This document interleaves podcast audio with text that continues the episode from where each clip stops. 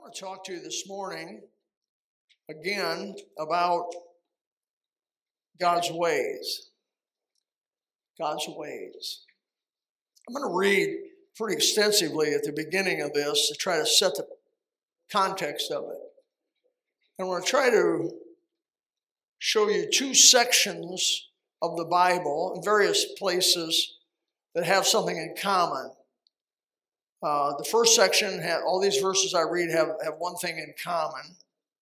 And then I'm going to read some other verses that have another thing in common with each other, but the two seem to hold nothing in common with each other. Did you get that? I'm going to read one section, and all these verses have things in common with each other. I'm going to read another group of verses that these verses they have things in common with each other.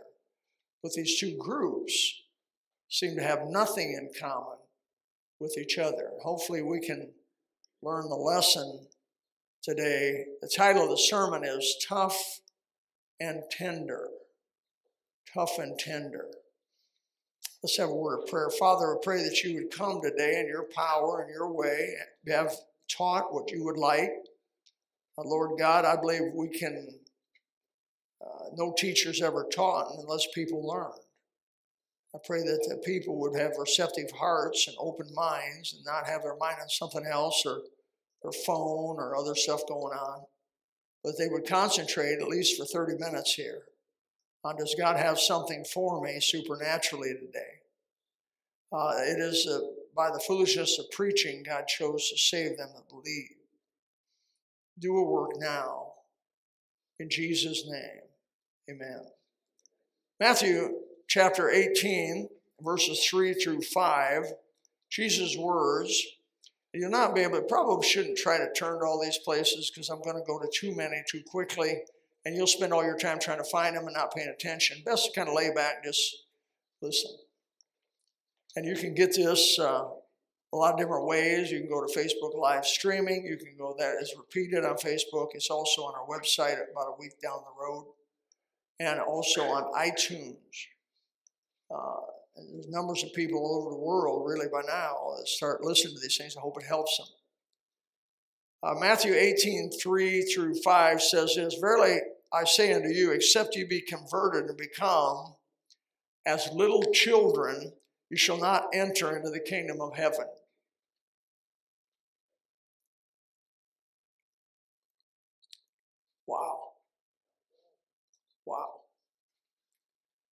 Except you be converted and become as little children, you shall not enter the kingdom of heaven. There's no big shots in heaven. There's no super important people in heaven. There's people like little children in heaven. Little wheelbarrow. That's uh, Bear, I don't even know his first name. I really don't. I think his name's Hudson, but I don't. I'm not sure that's it. But uh, Ashley Whiff just had a, a child, boy, a boy named Hudson. I said, uh, Hudson William. No, his name's Hudson Todd. I, I, I leave it there. All I can tell is if one of you girls would name your kid after me, it will be well worth it. Know, uh, I'm willing to kick in. Except you be converted and become as little children, you shall not enter the kingdom of heaven. Whosoever therefore shall humble himself as this little child, he had a child in his midst, probably uh, from the Greek word two, three year old. The same is greatest in the kingdom of heaven. Whosoever shall receive one such little child in my name receiveth me. How big does that make teaching three and four year olds or the nursery? Matthew 19, verse 14. And Jesus said again, suffer, that word in, in the Old English says permit. Suffer little children, forbid them not to come unto me, for such is of the kingdom of heaven. That's all the bus ministry. Why do we go to such lengths? To, to go up and down the neighborhoods of our area here and have boys and girls come of all ages, sizes, races, colors, and creeds because we believe the Bible. Luke chapter 19, verse 41. And when he was come near, he beheld the city, that is Jerusalem, and he wept over it. Jesus wept over the city of Jerusalem. In John chapter 11, at the resurrection of Lazarus, when Jesus saw her weeping and the Jews also weeping, which came with her, he groaned in the spirit and was troubled and said, Where have you laid him? And they said unto him, Lord, come and see. And Jesus went to the tomb of Lazarus. The Bible said, now this is a verse that even Jim Knott can memorize. I just, I just love the pick on you, Rob. I'm so sorry about that. But tonight I want you to do this. Jesus wept. If you forget what you were going to do, just say, Well, I know a verse in 1135 of John. Jesus wept. Okay. 1 Thessalonians 2 7. You keep it up now, don't you quit. 1 Thessalonians 2 7 says, This is not Jesus, but this is New Testament. But we were gentle among you, even as a nurse cherisheth her children. Can you think of a more tender visual picture than a, a nurse cherishing her own little children, a woman cherishing her baby? Luke chapter 6, verse 35 Jesus said, Love your enemies and do good and lend, hoping for nothing again. Your reward should be great, and you should be the children of the highest. And this is the part I wanted to emphasize for he is, he is kind unto the unthankful and to the evil. 1 Corinthians chapter 13, verse 4, when it defines the best place in the whole Bible defines love is 1 Corinthians chapter 13. Charity, that's agape love, the highest form of love. Suffereth long and is kind. Ephesians chapter 4, verse 32. And be kind one to another. Tender hearted, that's what I want to emphasize. Tender hearted. Forgiving one another, even as God for Christ's sake hath forgiven you. Our brother in a Sunday school class, Brother Paul Chilson, talked about forgiving seven times, and then Jesus said, no, 70 times seven, 409 times, or infinity. There should be nothing any of us can do to each other that we're not willing to forgive each other if that person is willing to ask forgiveness. We should, we should be willing to forgive. Now, what did all them verses have in common? Did you get it? Tenderness. Tenderness. That's what all those verses had in common. It's going back to the children, it's all a, a note of tenderness. Now, let me read you equally as biblical. Much uh, from Jesus' mouth, which is also part of the Bible. Let me read you, and then we're to, after we get done with reading these, we're to decide what are these things? What are, what's the what's the ultimate message these kind of give us. In Matthew chapter 23 is probably a, it's a sermon Jesus preached to the Pharisees, Sadducees, scribes, and lawyers and Herodians. And it's possibly the hardest sermon, toughest sermon I've ever heard. Any, I've never heard anybody preach like this. I've heard people preach. I've heard old hellfire and damnation. I was raised on that group of folks. God bless their soul and memory. But I've never heard anything like this. And these are Jesus' words, Matthew chapter 23, verse 13, and down selectively down through to verse 33. He says to them, But woe unto you, scribes and Pharisees, hypocrites. He says in verse 14, Woe unto you, scribes, Pharisees, hypocrites. He says in verse 15, Woe unto you, scribes, Pharisees, hypocrites. Pharisees, hypocrites. Three times in a row. In Matthew 23, 17, 19, he says the same thing over and over, twice. Ye fools and blind. Says it twice. Matthew 23, 23 says, Woe to you, scribes and Pharisees, hypocrites. That's the fourth time.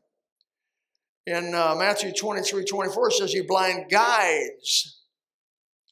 In 23, 25, it says, Woe to you, scribes, hypocrites, and Pharisees, uh, and hypocrites. That's the fifth time.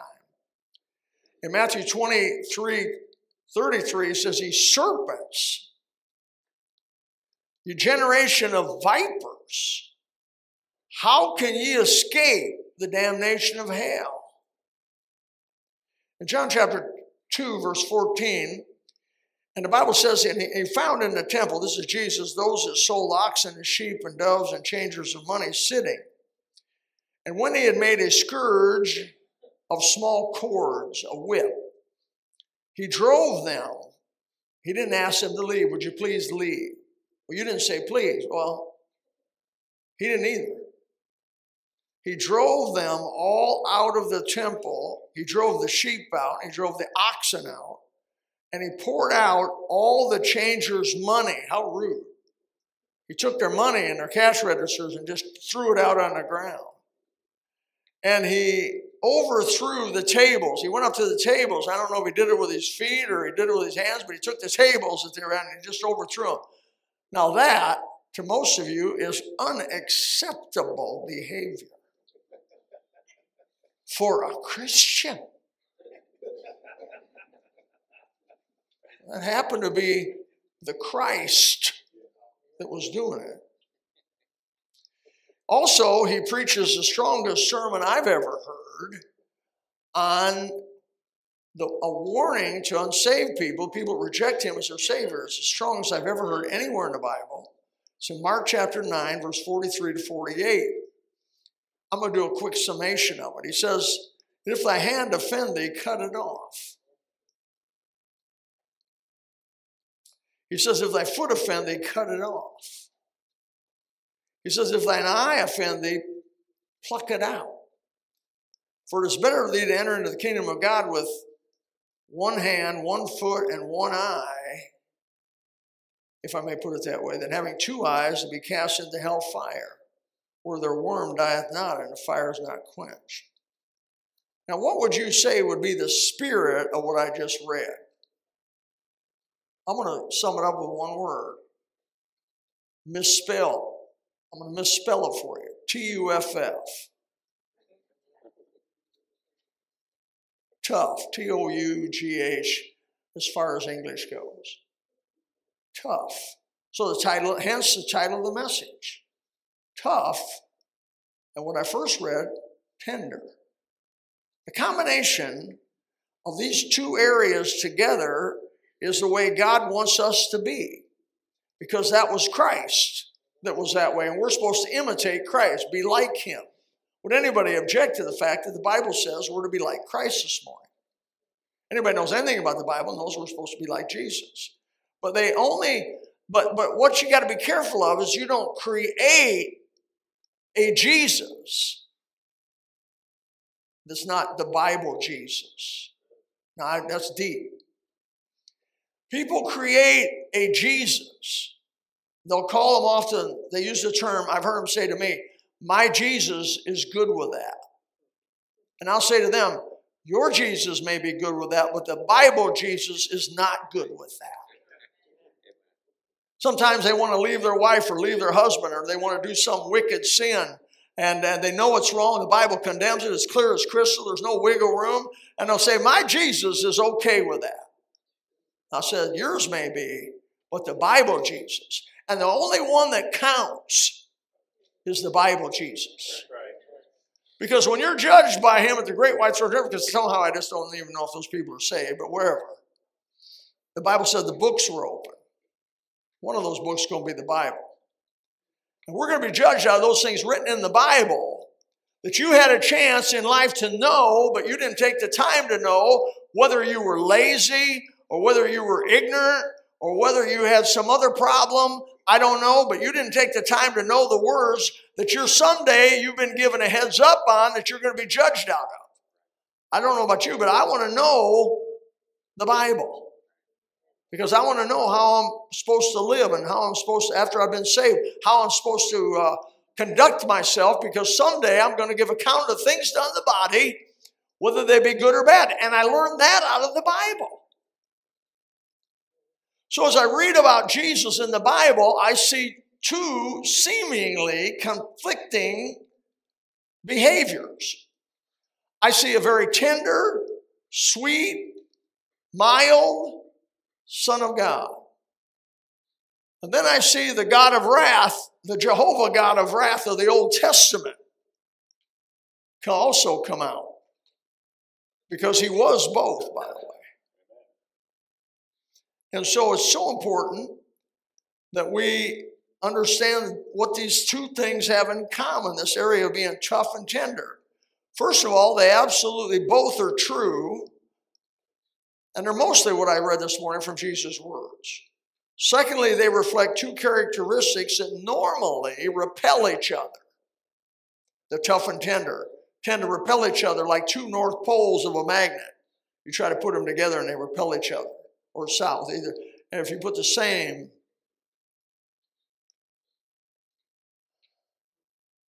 Many people are tough, but they're not tender.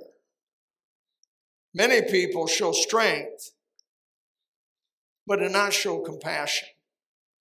Many people who are kind and sweet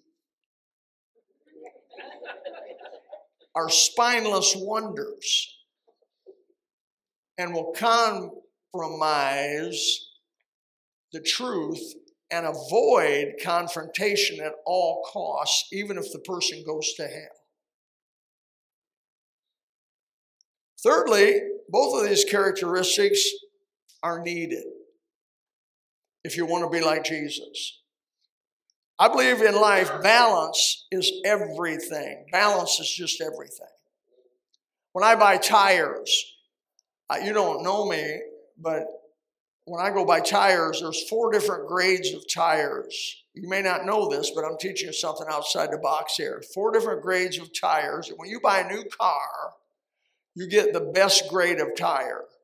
They're round and they're balanced. So when you drive that car down the road, it's beautiful. Usually, I bought enough new cars to know it. Usually perfect. The whole time the tire wears 80, 70, 80,000 miles, I usually get on my tires. They're beautiful. I go down here to, you know, so and so, and I buy my tires, and I say, I want the best tire you got. This is years ago. And he says, Oh man, I'll give you the best grade tire you got. But they don't give you that grade. They give you the grade under that or the next grade. And so I go down the road, and what do you get when you get about 68, 69, 70 mile an hour? You get a you get a shimmy in the front. You ever feel that in your wheel? Wheel kind of goes like this. I can't stand that. I mean, that drives me crazy. I want to go postal. I run that thing back in there and I go, hey, this is unacceptable. The right front tire's out of, oh, no problem. We'll just put that back on the machine there and we'll rebalance that thing. And whoo, they slap about a half a pound of weight on it.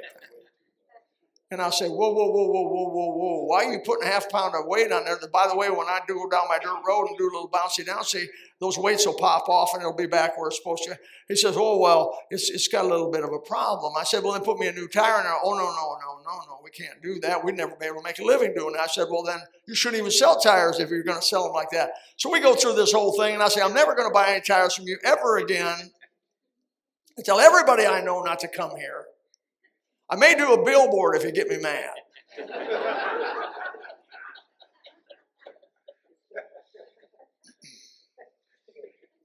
so I found a guy finally after all these years that speaks my language.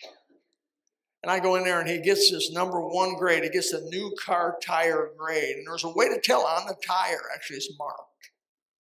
And he finds out the date they were manufactured, and it's got to be really recent. So he gives me a recently manufactured tire with a super grade on it. And he's got this policy if this thing bounces, bring it back and I'll give you another tire, no questions asked, and we will make you happy. And I have bought set after set after set. I bought Michelin's, I bought Coopers, I bought different brand names, and they're all like beautiful. The set I got on my truck right now, beautiful. Because balance means everything. And in your Christian life, you may know all kinds of Bible. You may, you may be the most faithful at whatever supposedly you are, but if you are imbalanced, you are not useful for the kingdom of God. Give me a tire that's 98% good, but it's got a bubble in the side of it. Useless. It goes on the junk pile. Yet 98% of that tire, maybe 96% of the tire is beautiful. It's made right, it's round, it's balanced, but it's got a bubble in the side of it. And that's the way I, that's the way a lot of Christians are. Oh, they're tough on sin. They're old hellfire damnation, shingle rattling, uh, window rattling, shingle pulling, red faced Baptists, and they'll tell you this what's wrong with you in a heartbeat. They're tough against sin. That's good. But they're not tender. And they're almost useless for God. Or you get this spineless, wishy washy, compromising, a Bible changing uh, person that just give anything up that our forefathers fought and shed their blood for, but doesn't regard it because he wouldn't want to hurt somebody's feelings.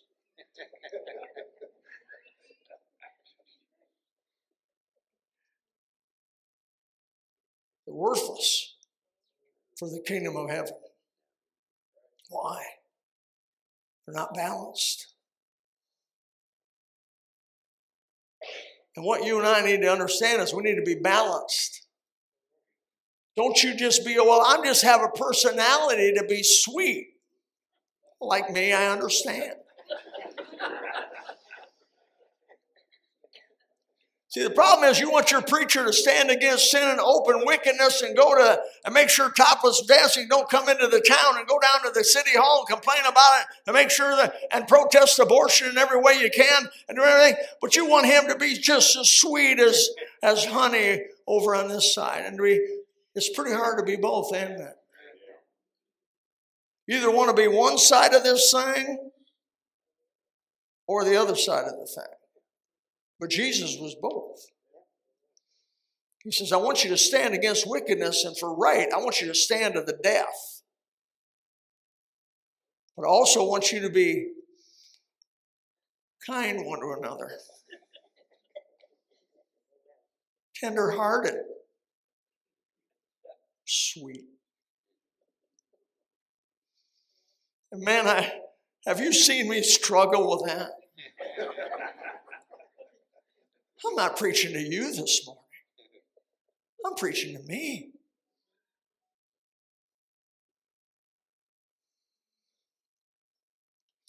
Your body is a delicate. I have doc, I have a doctor present, or maybe a few of them, and your body is a delicate chemical balance. In fact, your body is so delicate in its chemistry. Its pH, which is the acid alkaline balance, should be around 7, 7.2, somewhere around that. If your pH in your body goes too high or too low, you have all kinds of interconnecting reactions going on. Eventually, you may die. Plants are that way. Plants have a specific pH. You know, you look at a plant, you don't think it's complicated. It is the most complicated thing you've ever looked at.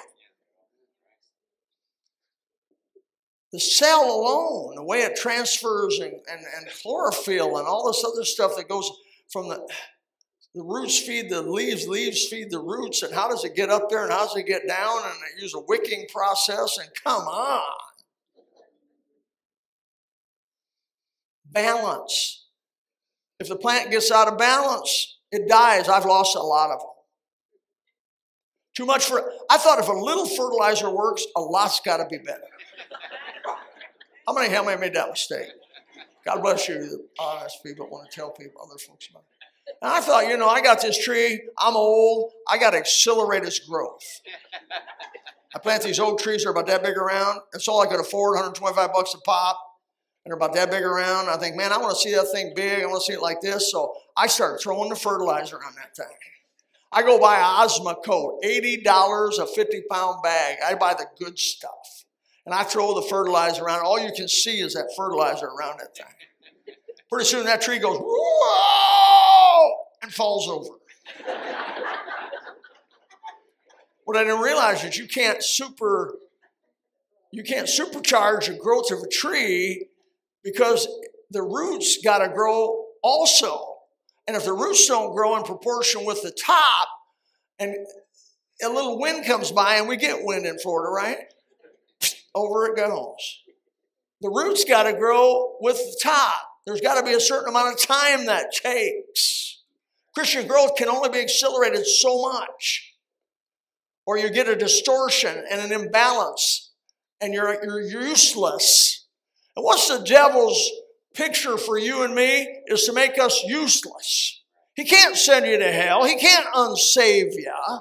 He can't take away the blood of Jesus Christ that cleanses us from all sin, but he sure enough can make you messed up to where you're no good for the kingdom of heaven. In fact, you're actually an advertisement for him. If you're too tough or too tender, we're supposed to be both tough and tender, balanced. I had a saltwater aquarium years ago. It taught me a lot about spiritual spiritual things. I decided to have a saltwater aquarium, bought a 55 gallon saltwater aquarium. Wasn't big enough. First of all, I learned you probably ought to have like three, 400 gallons, but nevertheless, I got a 55 gallon. Well, why? Why have a 55? Why have a 300 gallon compared to a 55 gallons? Why? Because the 55 gallon things happen rapidly. And a 300 gallon, they don't happen nearly as rapidly, but if 600 gallon would be better, 1,000 gallon would be a dream because it takes more time to kill all the fish. So I start, I made my own salt water. I made my own salt water. Yeah, man. You take this bag of stuff. I didn't realize sea salt has 99 trace elements in it. 99 trace elements. They got to have them.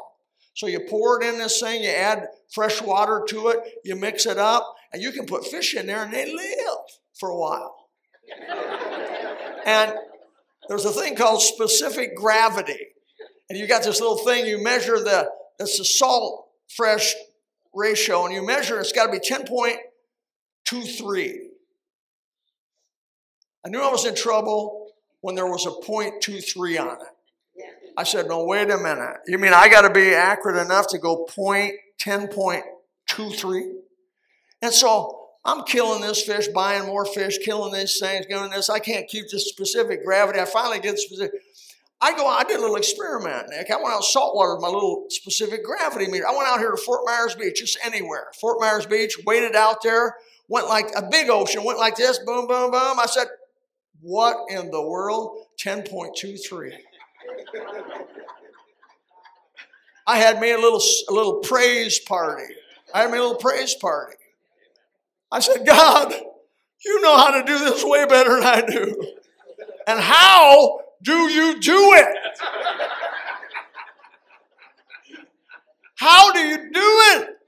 And I went out there and I netted some fish. And the fish, they looked good. Their skin was good. Their scales looked good. I said, they look healthy. My fish look sickly. I caught a moray eel one time, put it in there. Man, it was so he was so bad off, he crawled out of the tank. He did. Crawl out of the tank.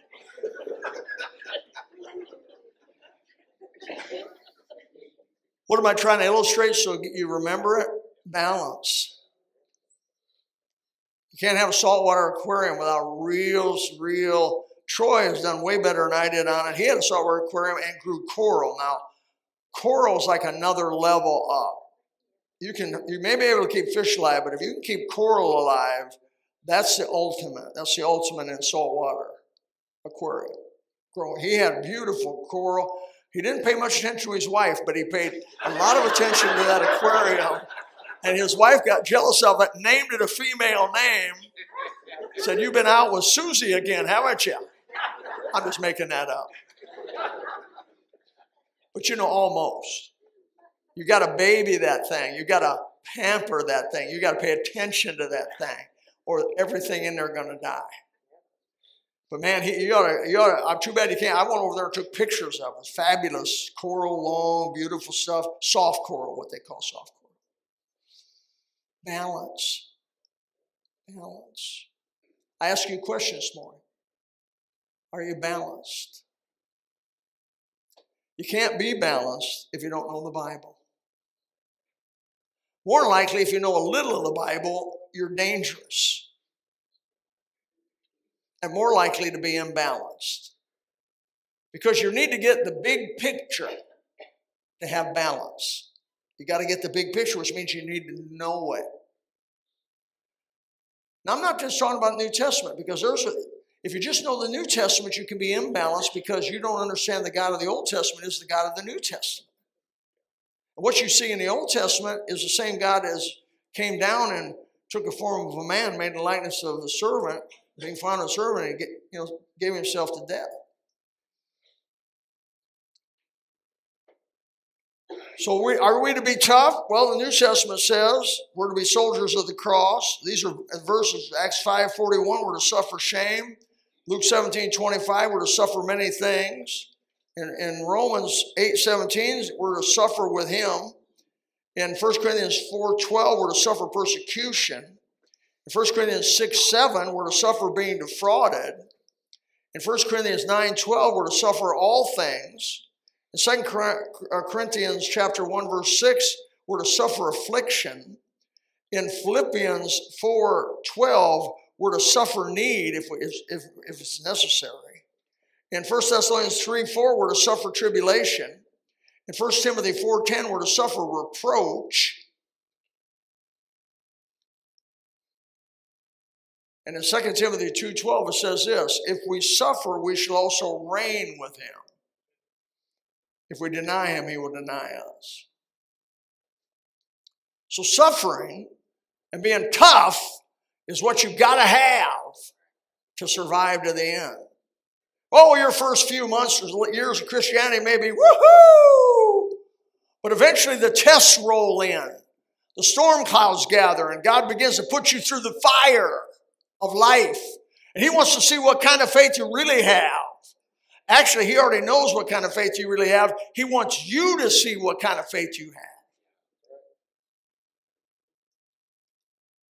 And the hard things come. Jesus was tough when he drove the money changers out, when he addressed the Pharisees, when they warned the people about hell. He faced error fearlessly and straightforward. I believe you can't please God unless you stand fearlessly, fundamentally, and literally for the things of God. That's a quote, by the way. You want to put that down. You need to stand fearlessly, fundamentally, and literally for the Word of God. Would you write that down somewhere, please? I just like that. That's not easy. It's not easy. But we're also Supposed to be like Jesus when he was tender. Jesus wept over Jerusalem. He was tender about it, even though they rejected him. Jesus wept over Lazarus' death at the tomb. He hated death. Jesus was so gentle as not even to break a reed, according to Matthew 12 20. Jesus was as tender as a lamb, according to John 1 29. Behold, the Lamb of God take away the sin of the world. Uh, Jesus had little children set in his midst, two and three year old children, as trying to tell people this is what you need to be like. He didn't bring the big shot in, he brought the little kid in. He says, You got to be like this little child, or you're not going to make it.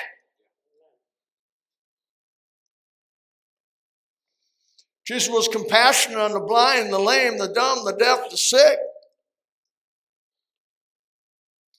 And he sums this all summed up in Ephesians chapter 4, verse 32 be kind one to another, tender hearted forgiving one another, even as God for Christ's sake hath forgiven you. 1 Thessalonians 2 7 say, But we were gentle among you, even as a nurse that cherisheth her children.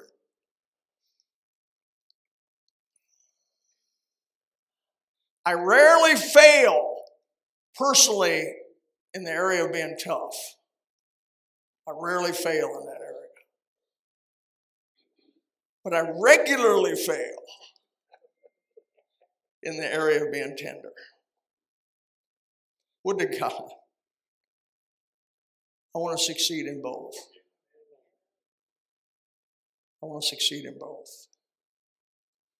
Romans 12, 2 says, Be not conformed to this world, be transformed. I need the transforming power of God. This isn't something you can conjure up with willpower. Trust me, there have been a lot of times I've decided I'm going to be a sweet man and you don't help it. And there I go being tough again. I just crossed over to the tough side to rebuke you about not telling me I'm sweet.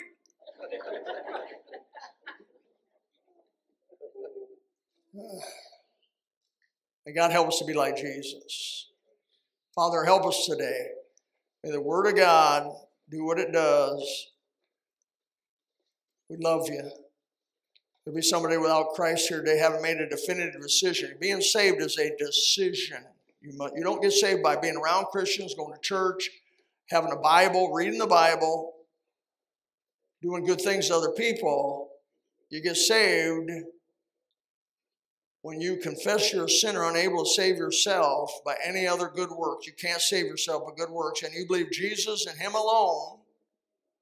He paid the price on Calvary, shed His blood, was accepted of God, and sealed by the resurrection from the dead.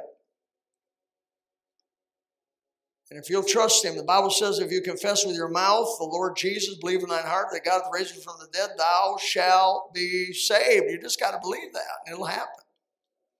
But you got to do it. Jesus said, if you confess me before men, I'll confess you before my Father, which is in heaven, which means you got to do it verbally, publicly.